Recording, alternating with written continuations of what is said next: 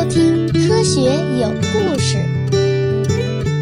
比科学故事更重要的，更重要，更重要，更重要的是科学精神。上集我们说到，在拉瓦锡的时代，人们普遍把不可再分的物质都当做一种独立的物质加燃素来对待，例如空气和金属加热后生成的物质等等。都被当作是一种独立的物质来看待，而拉瓦锡啊，则是第一个打破这个传统观念的人。他通过自己亲手设计的一个个精密实验，提出了两个在化学史上具有里程碑意义的重要理念。每一个化学元素的发现，都是科学思维的胜利。欢迎收听《化学有故事》。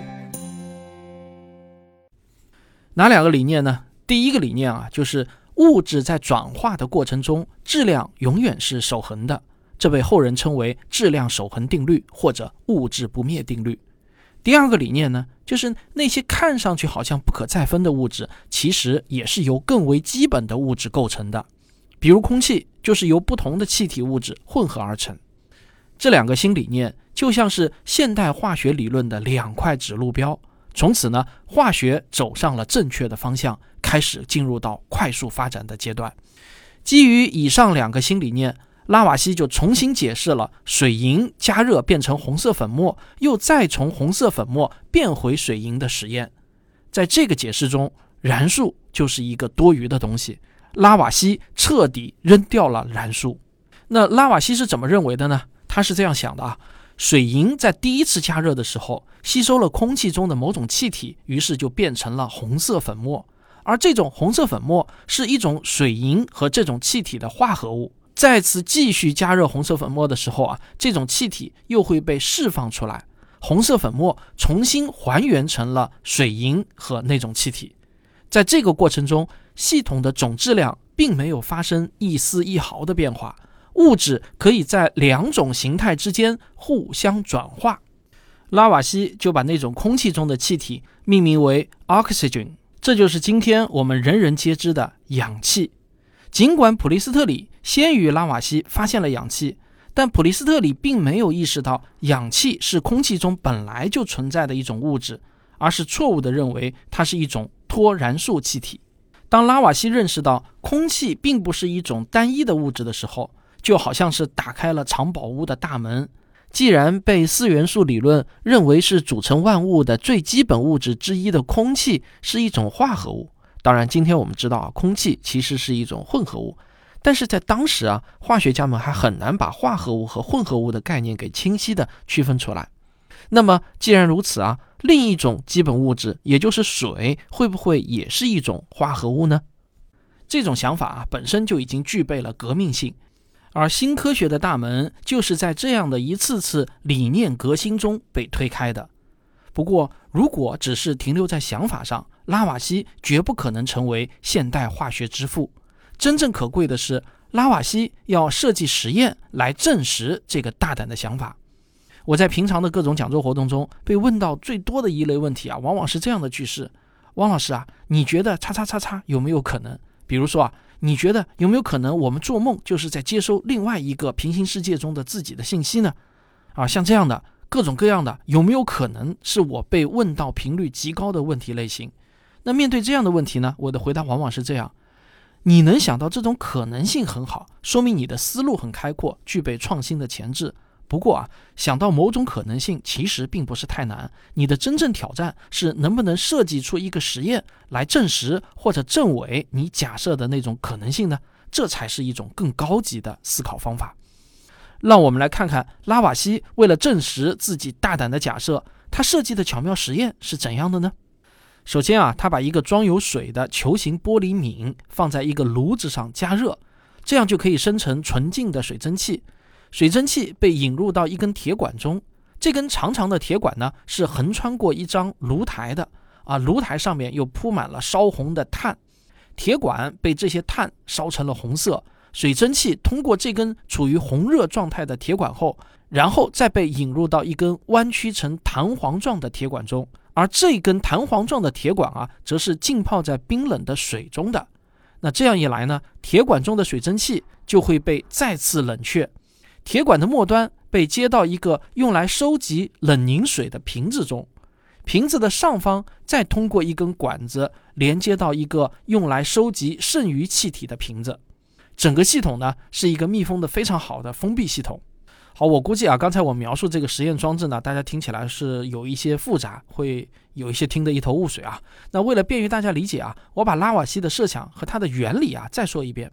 这次呢，大家可以忽略具体的实验装置，只专注在它的实验原理上。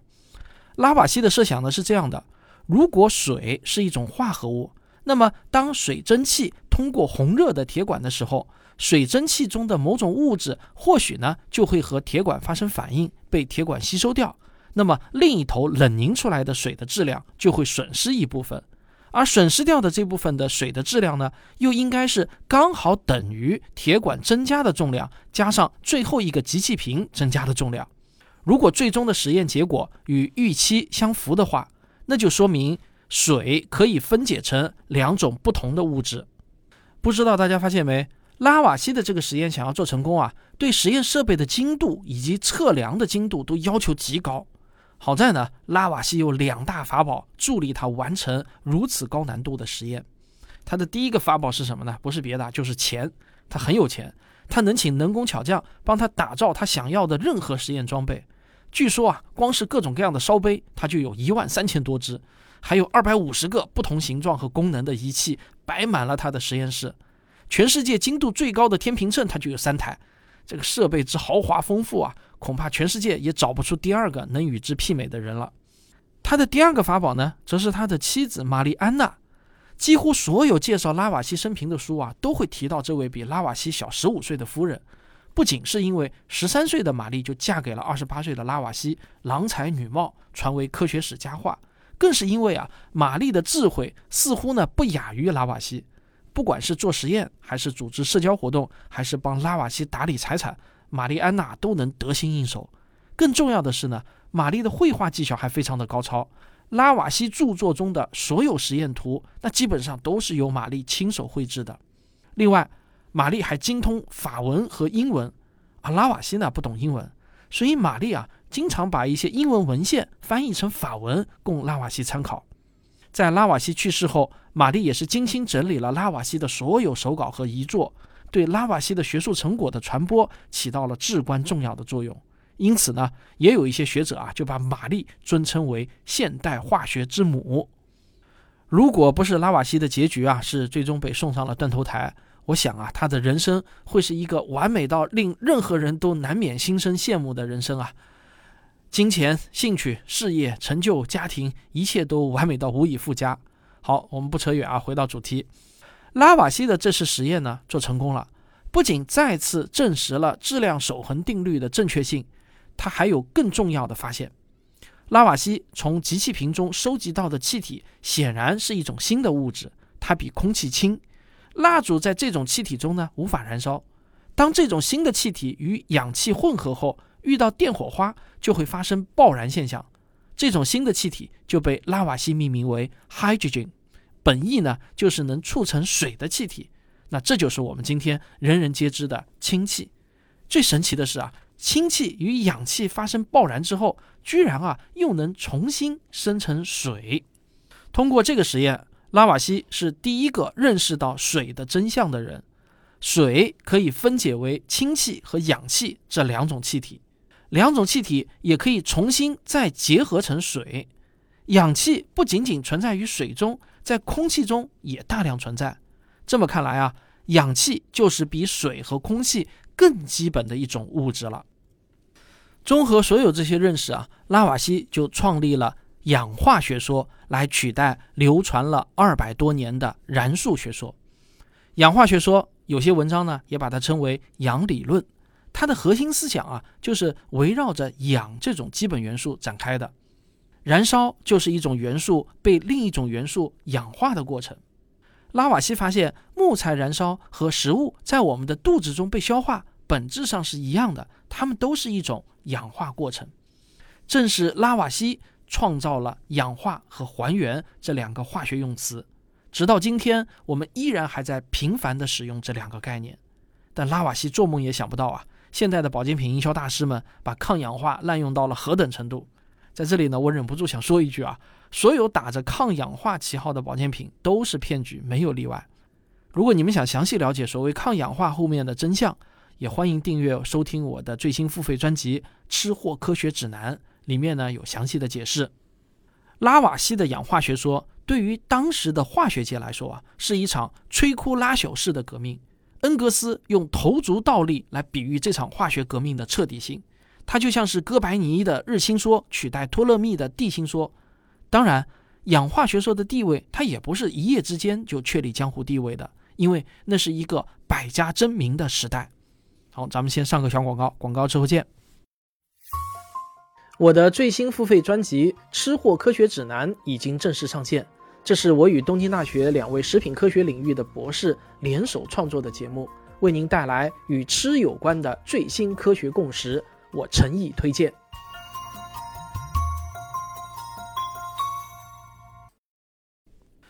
十八世纪的下半叶呢，是化学这门新科学的黎明时期。在欧洲大陆上，冒出了许许多多痴迷于在瓶瓶罐罐中寻找新物质的人。他们把在这个世界上能找到的一切物质都收集起来，然后啊，把各种不同的物质用排列组合的方式混合，再给他们施以酷刑，什么碾压、火烤、冰冻、蒸馏、结晶，甚至是刚刚发明没多久的通电等等。他们用尽一切手段折磨这些物质。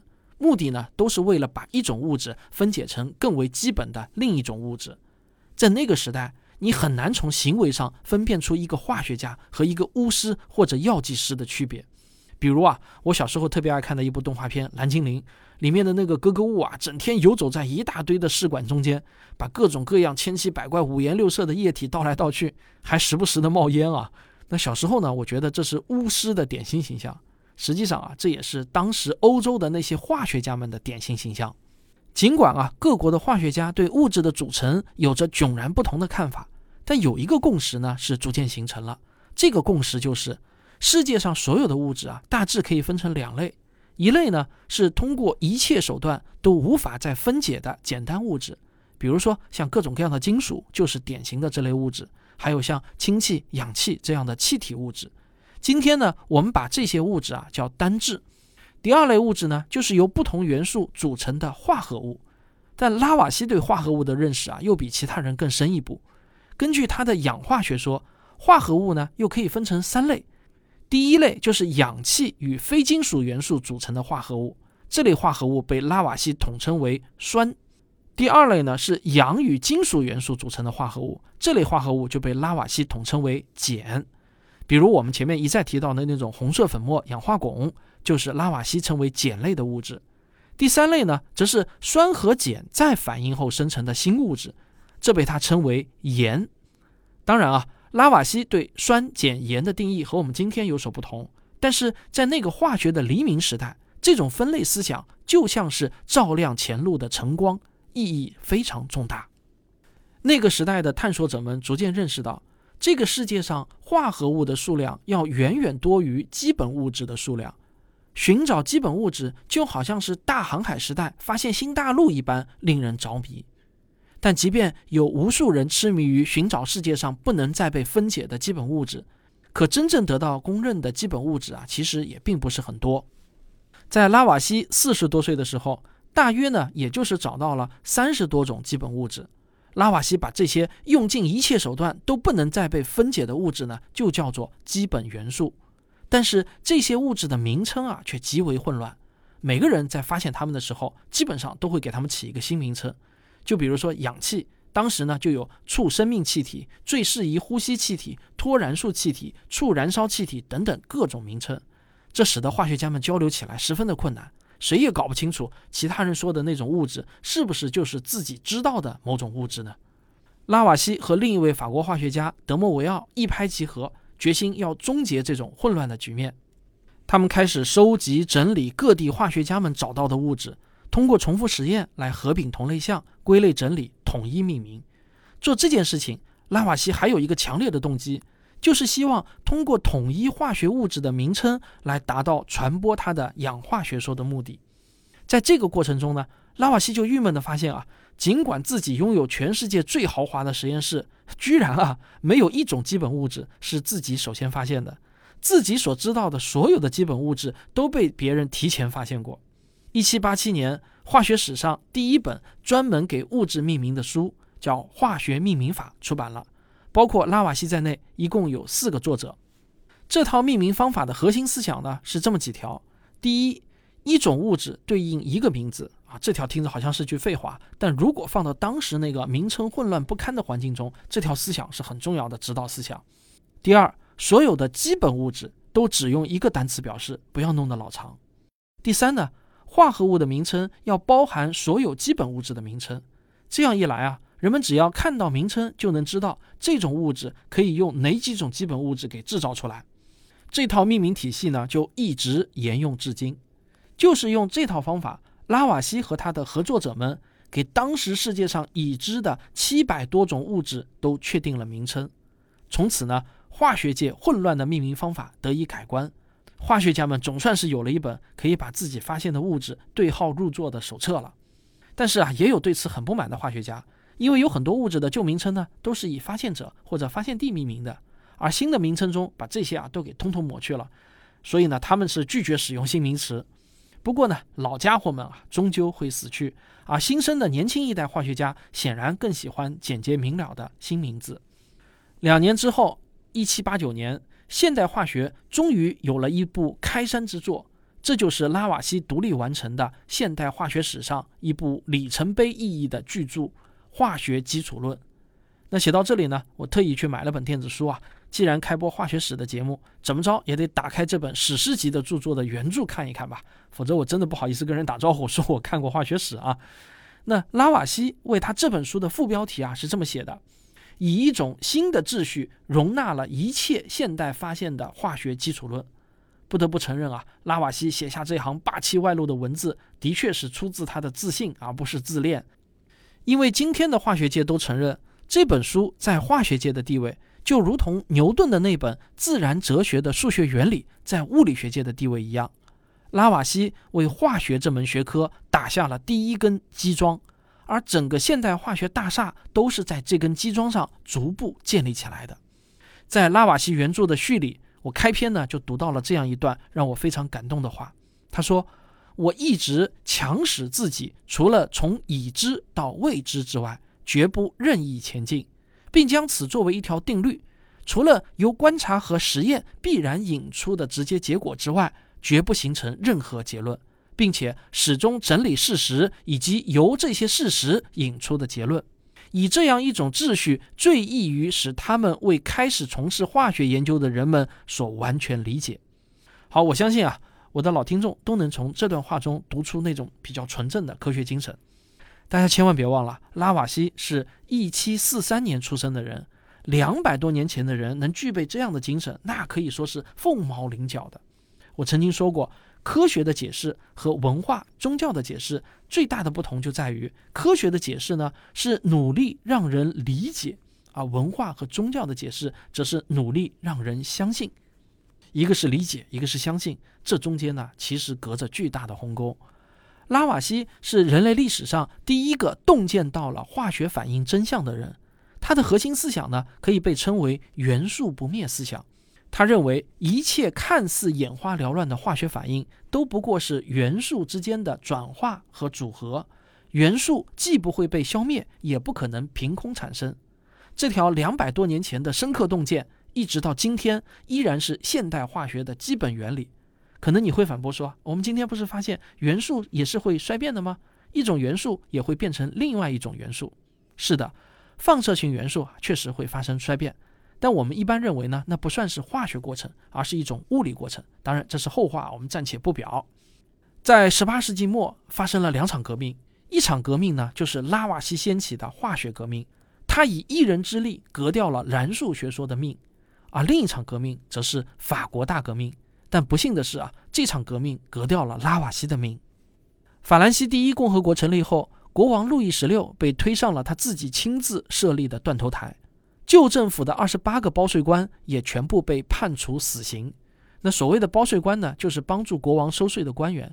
当时的政策啊是承包制的，包税官每年向政府承诺一个税收总额，超额征收的部分啊，就可以合法的装进自己的口袋。那这种政策当然是遭到了民众的憎恨嘛，因为在这种政策之下嘛，就会鼓励那些税务官多收税嘛，因为多出来的都是自己的嘛，所以包税官当然会想不尽办法要多收税。所以呢，民众啊就视所有的报税官为旧政府的帮凶，要求全部砍头。就这样啊，五十岁的拉瓦锡和他的岳父都被推上了断头台，一颗一百年也长不出的脑袋就在不到一秒钟的时间内被切了下来。但是讽刺的是啊，仅仅不到三个月之后，雅各宾专政恐怖统治时期的最高领导人罗伯斯庇尔在同样的地点以同样的方式命丧黄泉，恐怖统治呢很快就结束了。法国大革命结束后，拿破仑掌控了法国。他是一个非常尊重科学的领导人。法国人民呢，也从狂热的革命热情中冷静了下来，重新开始审理被前政权判处死刑的人。拉瓦锡毫无悬念地被平反，改判无罪。一百多年后，一座拉瓦锡的铜像树立在了巴黎，受到人们的敬仰。不过哈，有趣的是，后来有人指出啊，这座铜像跟拉瓦锡一点儿都不像。追问之下呢，这个雕塑家啊就承认他用的是数学家、哲学家孔多塞的头像资料。那这座拉瓦锡祭孔多塞的雕像在原地被保留了半个世纪，直到二战爆发被毁为止。拉瓦锡为过去称作炼金术，现在称作化学的这门古老的学问开创了一个崭新的时代。但是化学的征程啊，其实才刚刚开始。人类对元素到底是什么？它们之间为什么能分分合合，还是一头雾水？明明是同一种元素，为什么在不同的化合物中会呈现出天差地别的性状呢？这些问题，拉瓦锡是想破头也想不出个所以然来。其实啊，所有这些问题都可以归结为一个问题，那就是元素到底是什么东西？不同的元素，它们的差别到底在哪里呢？拉瓦锡没能回答出这个问题。那么，到底又是怎样一颗脑袋帮助人类解决了这个问题呢？咱们下集接着说。科学声音啊，这里有个消息要告诉大家，在科学声音龙门阵这个频道下面啊，注意啊，大家搜索一下科学声音或者科学声音龙门阵都可以找到这个频道。我更新了一个科幻广播剧《银河系往事》，那这个广播剧的剧本作者呢，是我的一个导演朋友，叫蚂蚁。哈哈笑老师呢，就是单纲的主要的配音演员，其他所有的辅助角色啊，也几乎都是我们科学声音广播剧团队的这个原班人马，所以呢，欢迎大家收听。作者蚂蚁呢，他自己呢是一位影视导演，如果有资方或者其他创作团队看好他的这个本子的话呢，欢迎私信与我们联系啊，我可以介绍你们认识一下。我觉得中国还是非常需要科幻电影的，有做科幻电影梦想的导演呢，都需要支持一下。好，另外一个想提到的是呢，就是本周呢，我们国家中央出台了最新的优化防控的二十条，我相信大家都看到了。我觉得这是一个很好的消息，说明啊，我们正在朝着恢复正常生活的方向迈进，至少呢是离目标的距离是缩短了，对吧？但是呢，我也希望各地能够切实落实中央的政策，啊，不要再出现一个奶茶店的店员就因为说了一句“请扫码”说晚了就被贴封条的这样的事情，我看着实在是太心酸了啊！就像歌里唱的。我们都在用力的活着，但有些人他不属于我们，他们是我们用力的原因。好，这就是本期节目，我们下期再见。